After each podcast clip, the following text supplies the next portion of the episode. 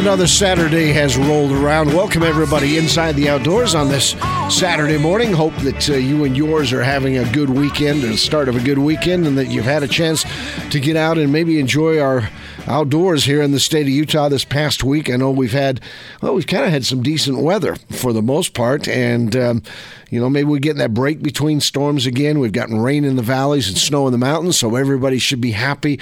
Uh, I don't think those temperatures have hurt the uh, uh, the ice fishing too much, so I think we're generally going to be okay. Uh, and so, um, you know, just everything is there please be careful if you're out snowmobiling. Of course, we did have the tragedy last week with the uh, with the young man who was killed above Farmington. And uh, again, I can't stress enough. Please just just be careful uh, if you're out there. Those mountains are uh, somewhat unstable right now. We are getting lots and lots of snow in the upper elevations, and we've got it on top of crusted snow, and it is just one of those things that we've got to be careful about. Uh, please just just take some extra care. Make sure you wear beacons. I know it didn't help him necessarily, but uh, certainly your chances with a beacon.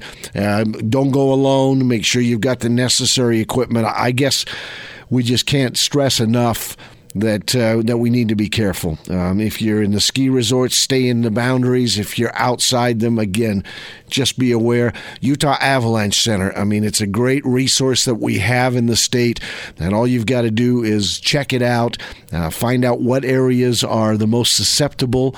If you're going to one of those areas, you need to know that going in. So whether you're cross country skiing or you're snowshoeing or you are snowmobiling or whatever, uh, again but we just don't really want to. Uh, uh, to have you be a statistic, and I, I again, I know that that uh, is just not a great way to start the show, but I, I just want to be sure that we make sure that we are going to uh, going to have everybody come back again. It's just one of those things that uh, that you know, it's avoidable. And I guess that's the, the, that's the really sad thing about the whole thing is that it is avoidable, and uh, we'd like you to do that. Okay, uh, let's go on to um, more pleasant things what we have on the program today. We're going to talk about the, the cougar population in the state of Utah because it. um, it is impacting. Oh, there we go.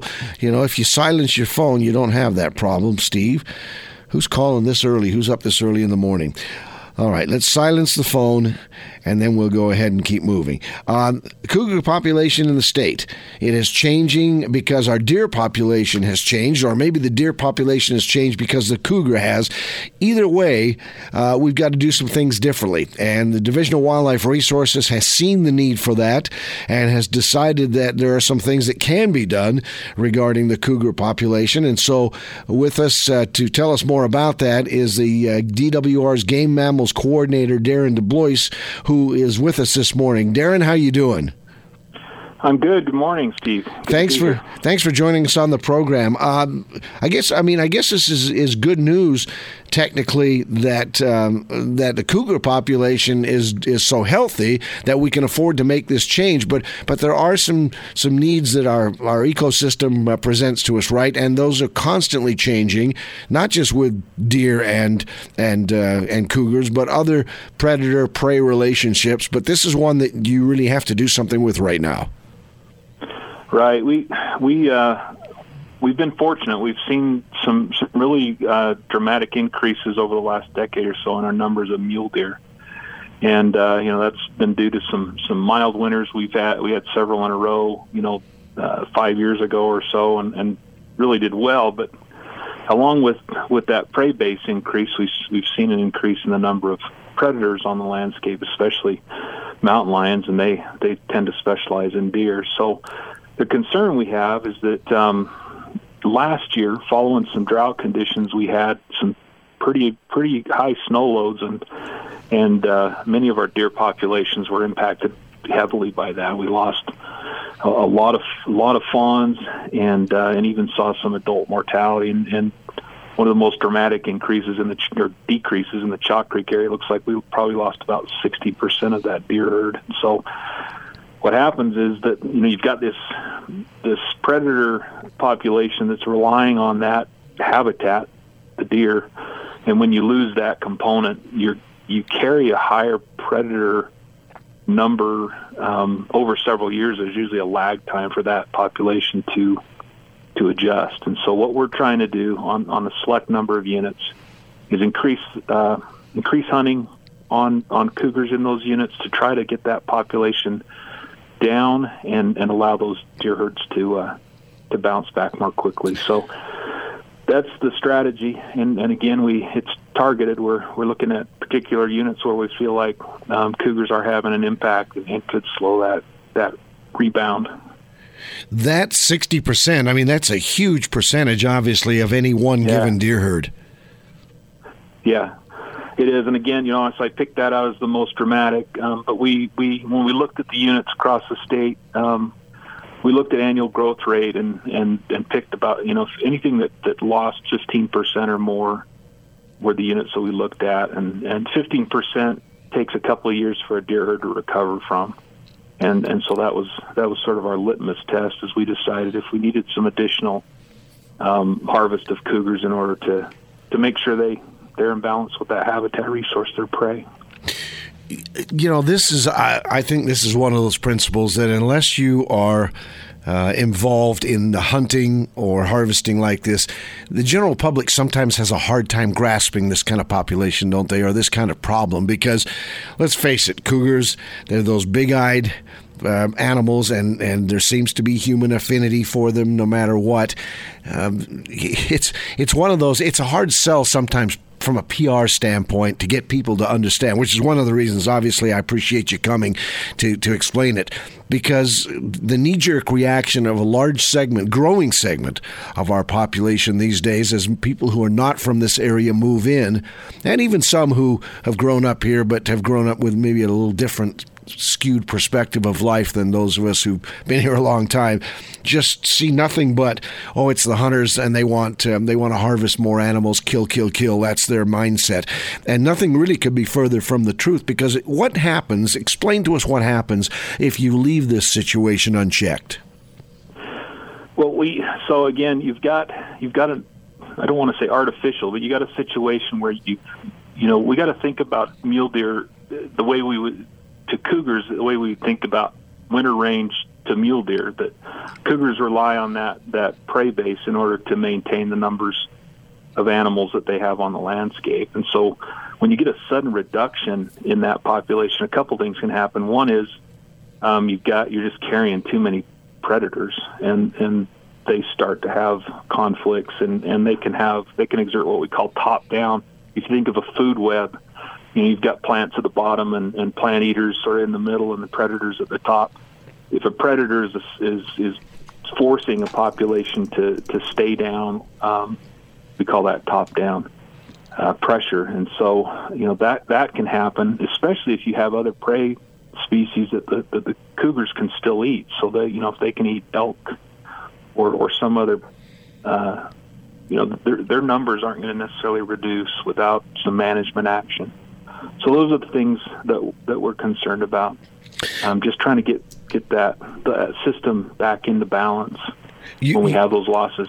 You could wait long term, and, and that would eventually um, stabilize, um, but you lose three to five years in the process, and, and those deer herds don't recover. And sometimes they can be chronically suppressed. You just can never, they just can never grow. They stay at that low low threshold.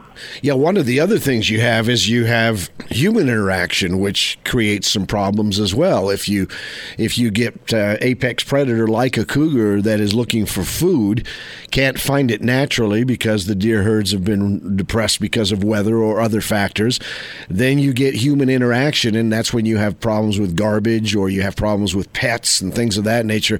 I mean, they're not about to lay down and starve, isn't a cougar if it's got an alternative. Right they're really good at what they do, and, and cougars especially are, are meat obligates. They they can't branch out like a bear and, and eat other resources, and so they're going to find meat to eat. And, and unfortunately, sometimes that that includes people's pets. And so, yeah, if you're carrying a, a high a high density of predators and that prey base goes away, they've got to find something else. And sometimes they move and they show up in places you don't expect them, and sometimes they they come into conflict with people, and that, of course with a large predator for us is, is, is something we're very concerned about.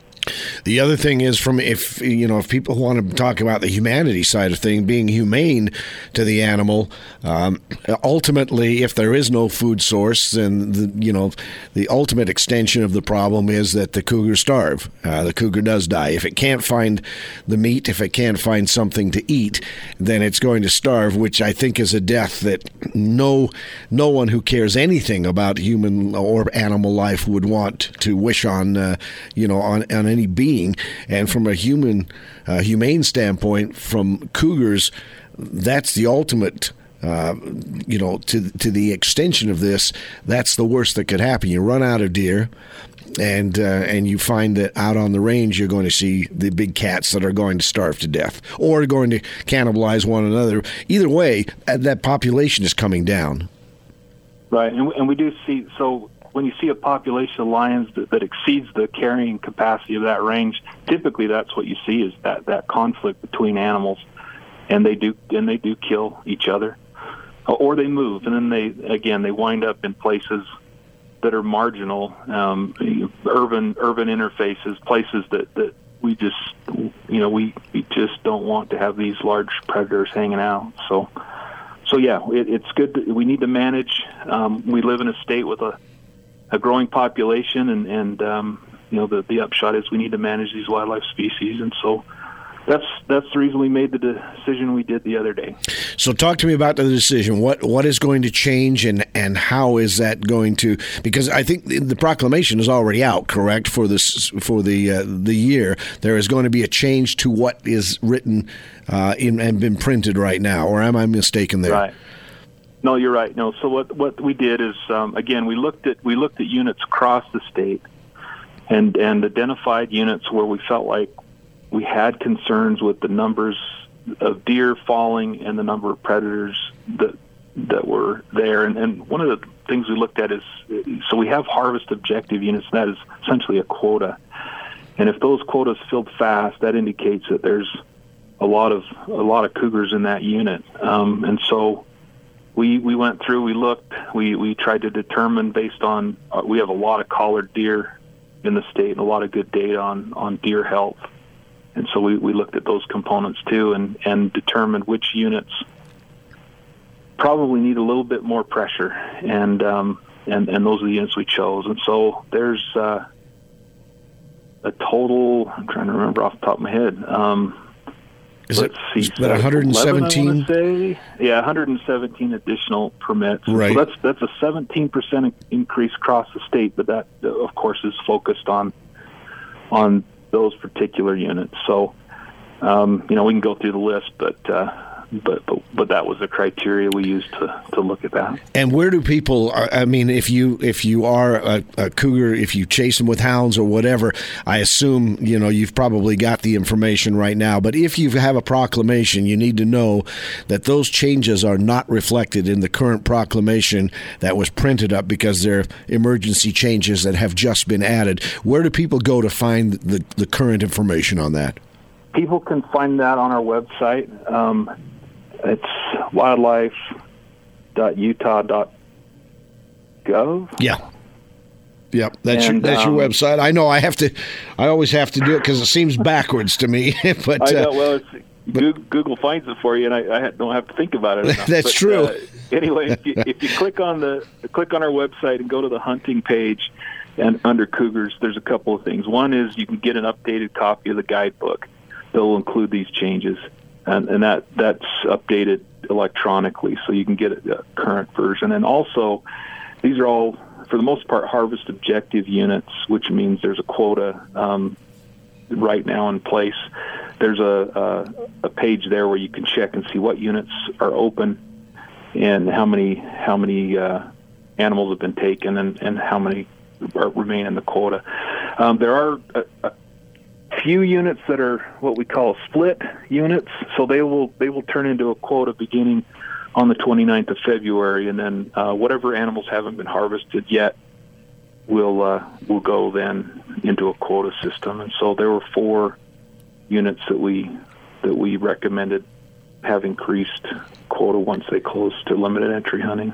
And I think that that's something that's important to let people know as well is that you're not just putting these numbers out and they're going to be overfilled. We're not going to be taking more cougar than are you've been deemed biologically responsible. That as a, an animal is taken, uh, it is basically checked off and, and eliminated from the quota so that you can know exactly how many are being taken, where they're coming from, and once you hit that that quota, uh, by definition, you're going to say that's it, that's enough, we've fulfilled the, the objective that we think biologically is responsible. That's right, and we'll and we'll continue to evaluate uh, both the deer herd and, and the cougar uh, harvest to to make sure we're attaining the goal that we set out to achieve by making this change. So, well, Darren, I appreciate you joining us this morning, kind of informing us, letting us know it's not an easy thing. There is no such thing as main, as an easy thing, uh, maintaining a balance these days between people and wildlife. As we settled this place, um, you know, we started to disrupt the flow of wildlife, and as we started to take what has traditionally been winter range or just even summer range out of the out of the mix, we have to make adjustments. And harvesting through hunting is the only, I think, the only way that we have any kind of real control. You can't control what's happening with predation. You can't control what predators are going to be successful and not be successful. But when, but it is a reactive study uh, when you've seen what's happened with with the winter kill and things of that nature. It can be proactive if you can get out in front of it uh, with something like this, but you almost have to wait until something has happened to make you aware of the situation, don't you? Yeah, yeah. So we'll, you know, we again we keep an eye on on on these these data points, and this is, you know, this the the things we know about mule deer in the state uh, today are amazing compared to even five years ago. Just just with with the work that's been going on, and so we can detect these things.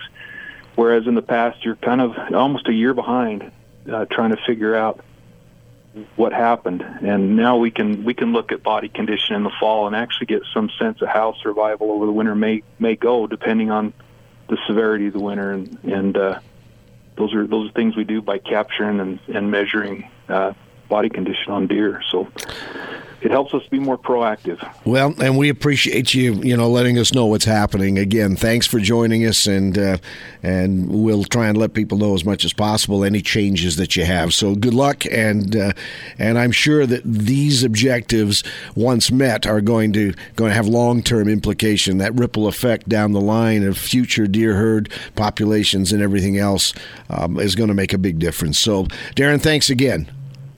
Thank you. Have a good one. You too.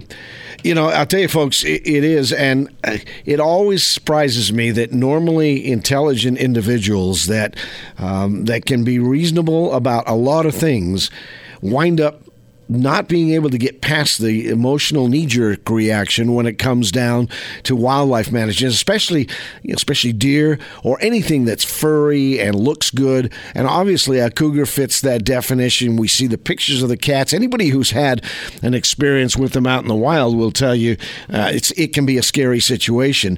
And we are seeing more cougar, and that's good. I mean, in in large measure, that's great. You get a chance maybe to see them occasionally in the wild. But the thing is that for the good of the resource, and I'm talking about all species of animals, whether they're a prey animal or a predatory animal, you have to have some way of keeping it in check. You can't just let Mother Nature do what Mother Nature for a long time did. But even then, you know, during Native American days, Native Americans harvested animals. That kept a certain balance on the range. Uh, you can go back through history. Very, I don't know of a time. I mean, I guess there was a time, if you, depending on what your belief is about the history of this world, I guess there was a time when animals just regulated themselves and human beings did not interact with them and didn't have any way uh, to to uh, to harvest or didn't have any part in the management of, of animal species. But that is a long time, that is gone a long time ago. Now, whenever we move in and we settle an area, we displace things. It doesn't matter whether they're large animals like a cougar or a bear or a buffalo, which was almost extinct. We displace things. And in, in that displacement, we have a couple of choices. We can either concentrate them into an area where they cannot be sustained because of the because of the uh, opportunity for prey, or and in which case they will eventually die out, or we can just go ahead and um, and let them uh, fade out naturally or move. They will move to the next place, and then they will stay there until we move into it as well. And for those of us who live in the Wasatch Front, if you live above about 1100 east in the Salt Lake area, or if you live in the Provo area and you live towards the benches or the, the foothills, or the same thing in the Ogden area, you have displaced deer from their traditional summer range. They are, and a winter range too, because they would have come down into the valley during the winter. Uh, for those years, and we are living. The city is their winter range, their traditional winter range. Well, they've got to go somewhere. So, one of two things has to happen: either you have to reduce the number of deer that are going to live here because either that or they're going to eat your shrubs, and that opens up a whole new can of worms. We have people calling the division all the time complaining about deer eating their, their landscaping. Or they're going to die of starvation because they have no place to go but higher on the foothills where the snow is deep and where they have no ability to browse at all. So we've impacted anybody who lives uh, above about 1100 east has impacted significantly the deer population, which means that we've got to do something to help them out.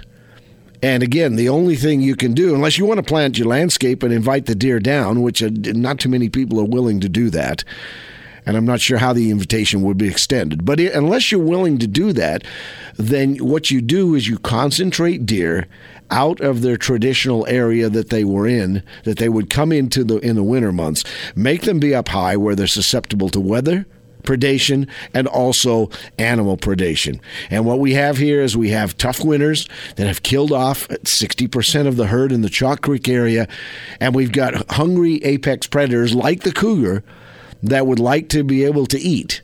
They're not the only ones. You have coyotes as well. You do have, I think, you do have some uh, uh, some some wolves here in the state of Utah, but all of those apex predators are being affected by the lack of prey when we have a deer herd that has been decimated to the extent that Chalk Creek unit has. So what the division has done is they've looked at these units around the state that have been unfairly and uh, and inordinately affected by the weather or other such effects. Sometimes it's it's roadkill. Um, but other things that are in, taking an inordinate amount of deer out of the herd uh, and and change the uh, the regulation for them. It's a responsible way to go. If you don't like it, if you're opposed to hunting and you don't like it, then the only thing you can do is you need to move. You need to move to a place that does not have wildlife that is dependent on range. And I'm not sure, frankly, especially out west, where you would do that anymore. Maybe in New York City, you'd be okay although the uh, uh, I guess the coyotes in Central Park are uh, now a problem as well. But I don't know where you'll do it in the state of Utah. Bottom line is, it's a responsible thing to do. It's being done by the Division of Wildlife Resources, and we should help them uh, in doing so. Listen, we are way over time. We're going to take the break. We're going to step aside. When we come back, we'll talk to George and Gary. We'll find out what's going on the fishing scene uh, around the state of Utah. Stick around. We'll be right back.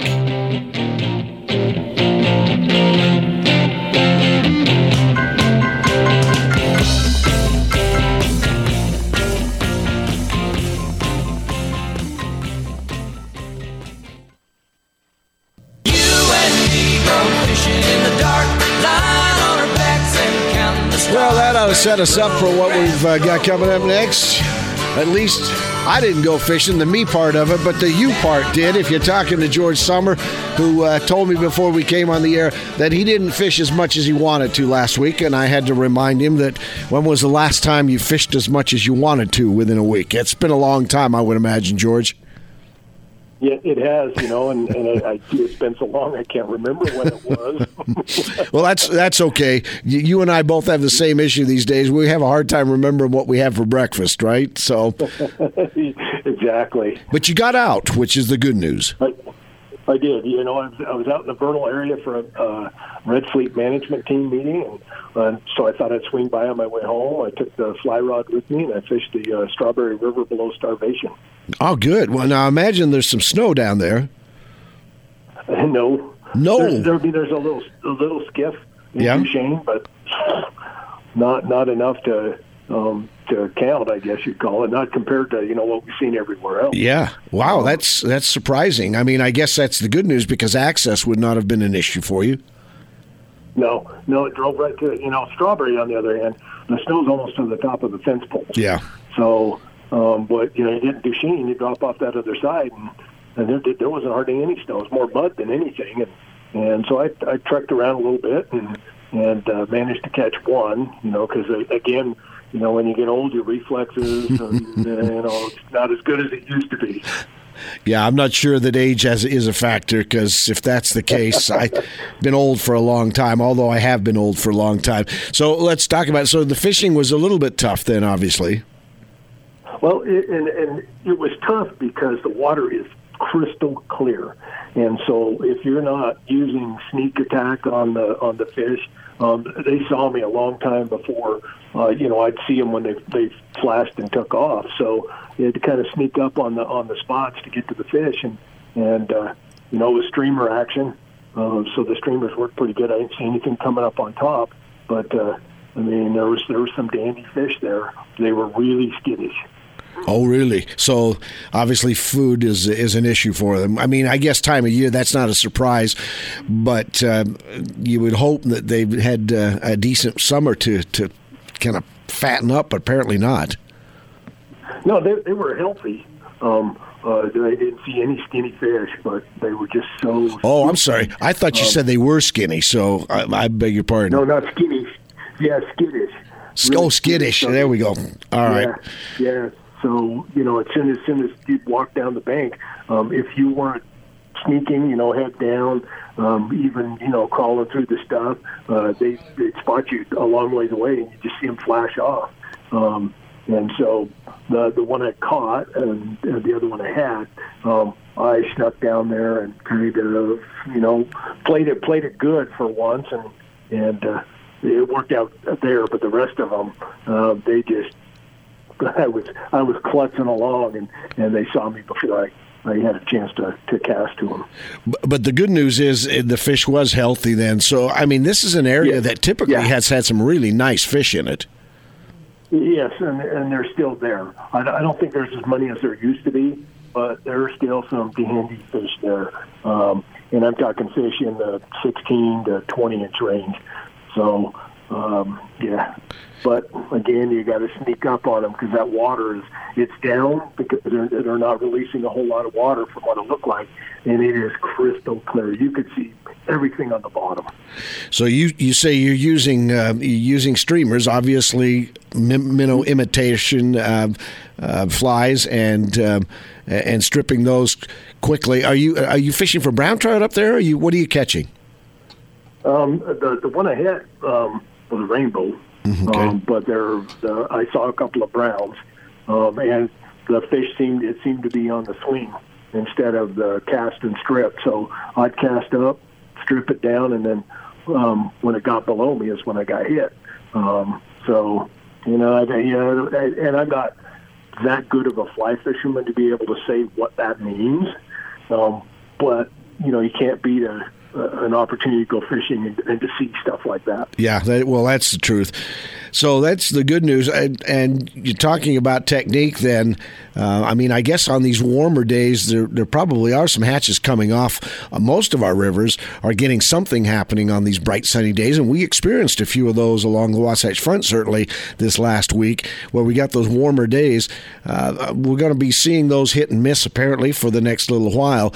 So people should not give up completely on thinking about some top water, but but that streamer fishing is at this time of year is really a good way to go. It, it is, you know, and, and uh, you can kind of work it a little faster than you can with dries, or at least I do.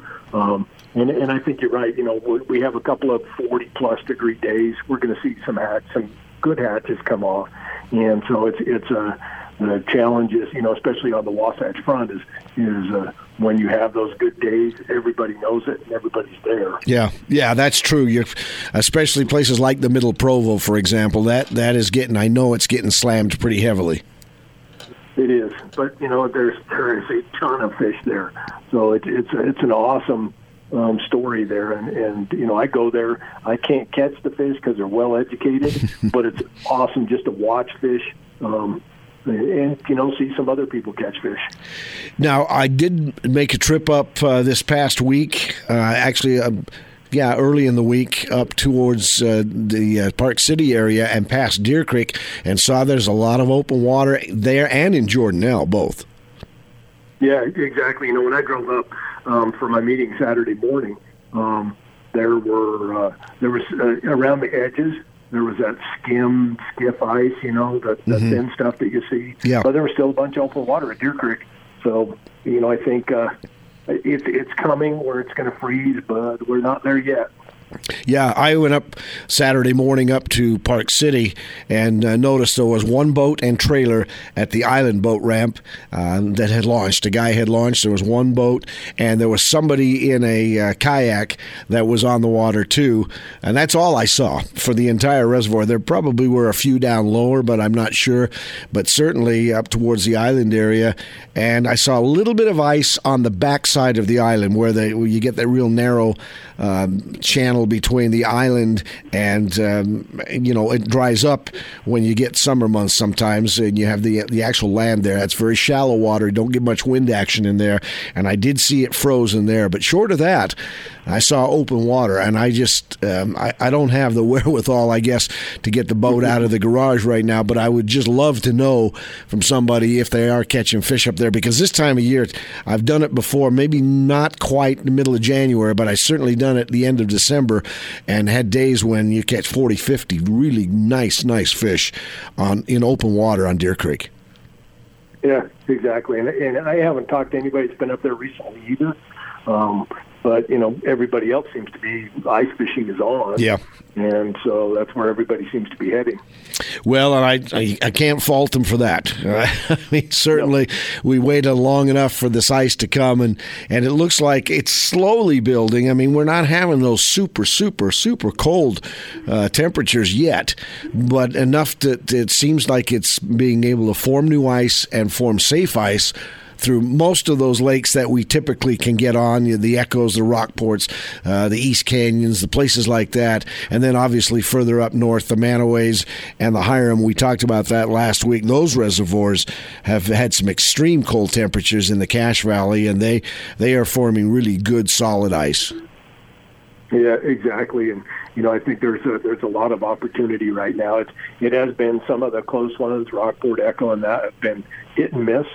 You know, I talk to some people, they'll go out and whack them. And I talk to other people, and like, well, we couldn't find any fish. And so it's, I, I think, a matter of, it's like we talk about, you know, with uh, um, regular boat fishing. Yeah. You got to move around a little. It's called fishing. Here, right? It is. It's called fishing. Every, everybody likes catching. You got to actually like fishing, but fishing doesn't mean you're always going to wind up with something on the end of your line. But it, it does. I mean, from what we've heard now, there is still a significant amount of choices. You can, you know, you can yep. kind of pick an area and have two or three places within a given area of the state that you can go. Exactly. You know, and there's there's another open water place that that I think has kind of fallen off the map. Um, I saw a picture of Yuba um, the day before yesterday, and um, there's no ice. Wow. And there's somebody down there catching walleye. So, um, mm, okay. That one, that one, I may I may have to get the boat out for that one. Yeah, that one would be worthwhile. Uh, that definitely would be worthwhile for some walleye. So, well, listen, my friend, as always, it's good to talk to you. We appreciate you going out and sacrificing with the R and D for us. I know it, it takes a lot, but we definitely appreciate your sacrifice and your willingness to do it. Well, and I'll keep sacrificing. Sounds good. like we both have our tongue firmly planted in our cheek. All right, George. Thanks, my friend. Thanks, Steve. Take care. Talk to you next week. You know, I know this music is summer music. I know it's music with the sun out and cane pole over your shoulder and everything else, but I I just it makes me so happy when I think about it. Not that we have it obviously right now, but that it's not too far hopefully on the horizon as we welcome in Gary Winterton, GW, the Ginger Ninja himself with Hooked on Utah. Gary, how you doing, buddy?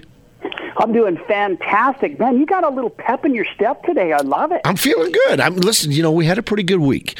Things were.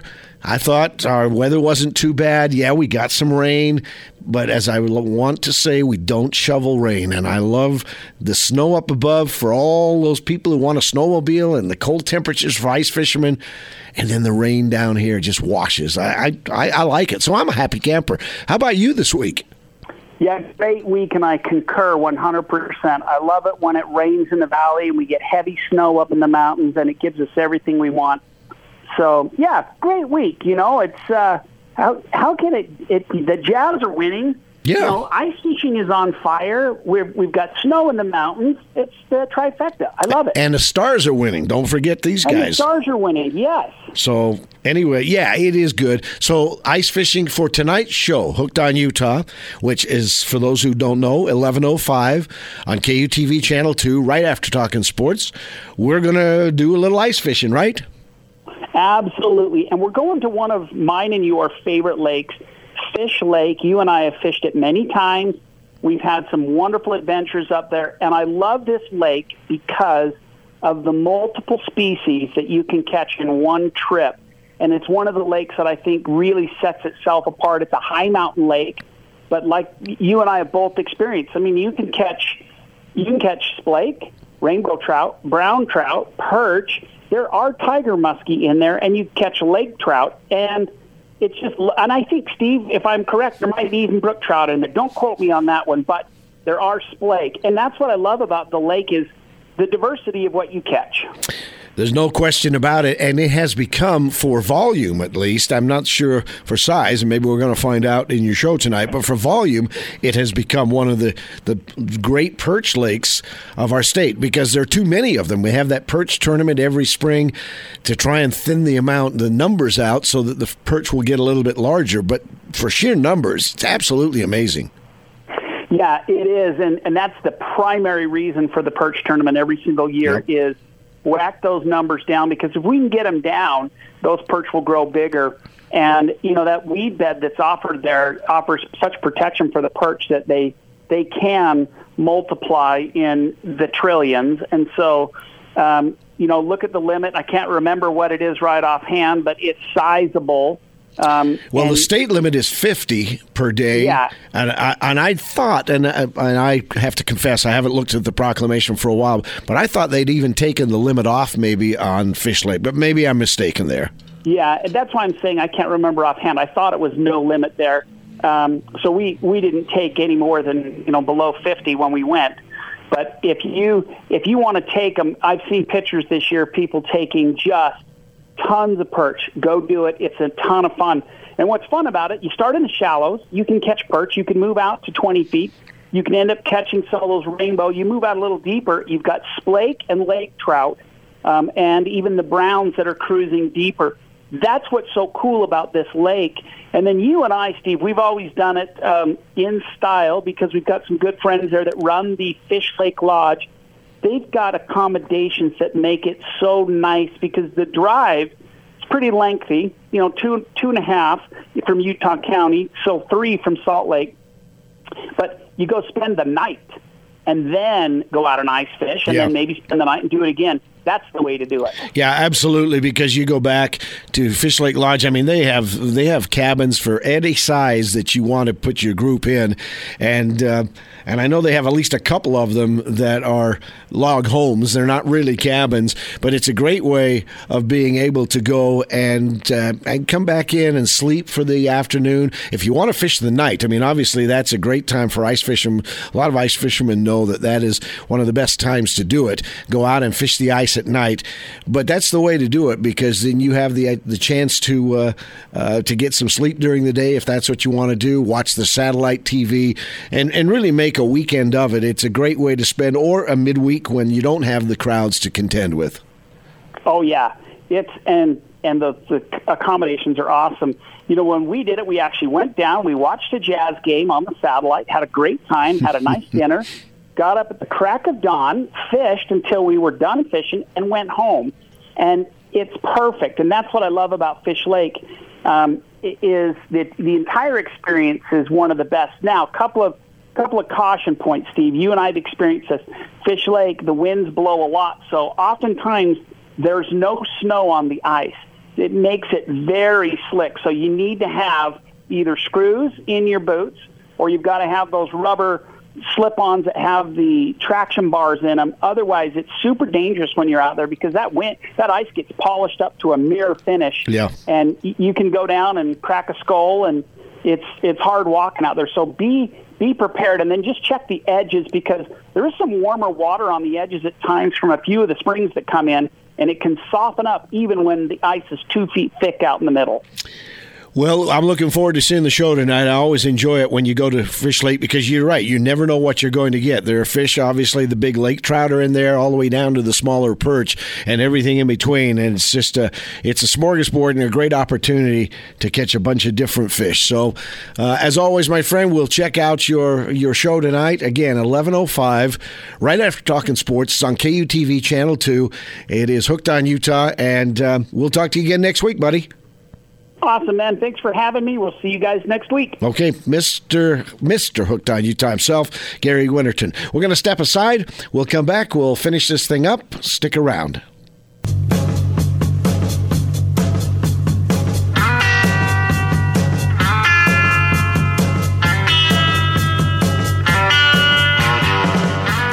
Well, the hour has uh, come and gone. Boy, it moves quickly. I want to thank my guests, obviously, Darren, for talking to us in that first segment about the Cougar situation here in the state of Utah. Again, if you're interested in that, uh, be sure and check out the information, whether you're pursuing them or whether you're just interested uh, in the wildlife itself. Check them out at wildlife.utah.gov. You'll get all the information, the numbers. Uh, that's a great resource, by the way, because it does tell you whether it's cougars or deer or fish or whatever, anything you want. They've got such a breadth of information, and it's scientific information, not anecdotal, scientific. So you can speak with authority when you study what's going on uh, at the state level there and um, and find out what the division is doing. So uh, be sure and check them out. So I want to thank Darren for joining me.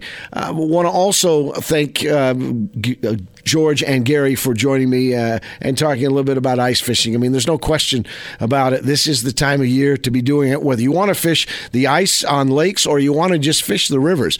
Don't give up on, on moving water right now because this is a great time of year. The white fishing, we, we haven't really talked about that. I'm, I'm going to talk to George about that in the next couple of weeks because whitefish is one of those under harvested resource that grow large here in the state of Utah.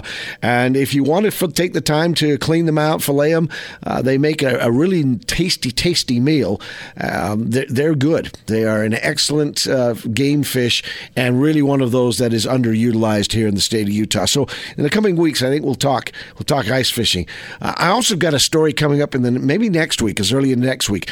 Uh, it's a huge development in the quagga mussel situation. That's all I can tell you about it right now. But I mean, th- this is this is landmark. Uh, it's as it's as landmark as when we found that we had quagga mussel problems. Uh, and, and, I'm hoping that we're going to be able to get it on next week on next Saturday's show. This is as landmark as finding out about uh, that we had quagga mussel here in the state of Utah. It's just an amazing, uh, amazing story and uh, a very bright thing for our futures on the horizon. So uh, that's all I can tell you right now. I don't have all the details, but what I do have is so exciting. You're going to want to tune in next Saturday and find out about that.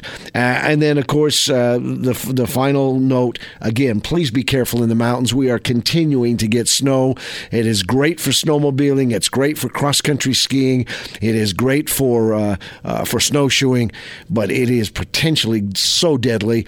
And we've already had uh, too many tragedies this year. Check out the Utah Avalanche Center. Check out their website. You'll find out where it is safe to go and some of the safety tips as well. And most importantly, if you are participating in one of these one of these sports please make sure you get all the adequate information and the adequate equipment. Uh, with the price of a life, uh, whatever you pay for that technology is cheap by comparison. Again, thanks for joining us. Uh, thanks for being here every Saturday morning between 8 and 9. I'll be back again next Saturday morning, 8 and 9. 829 right here on 97.5 The Zone. Until then, have a great weekend, everybody, and a great week ahead.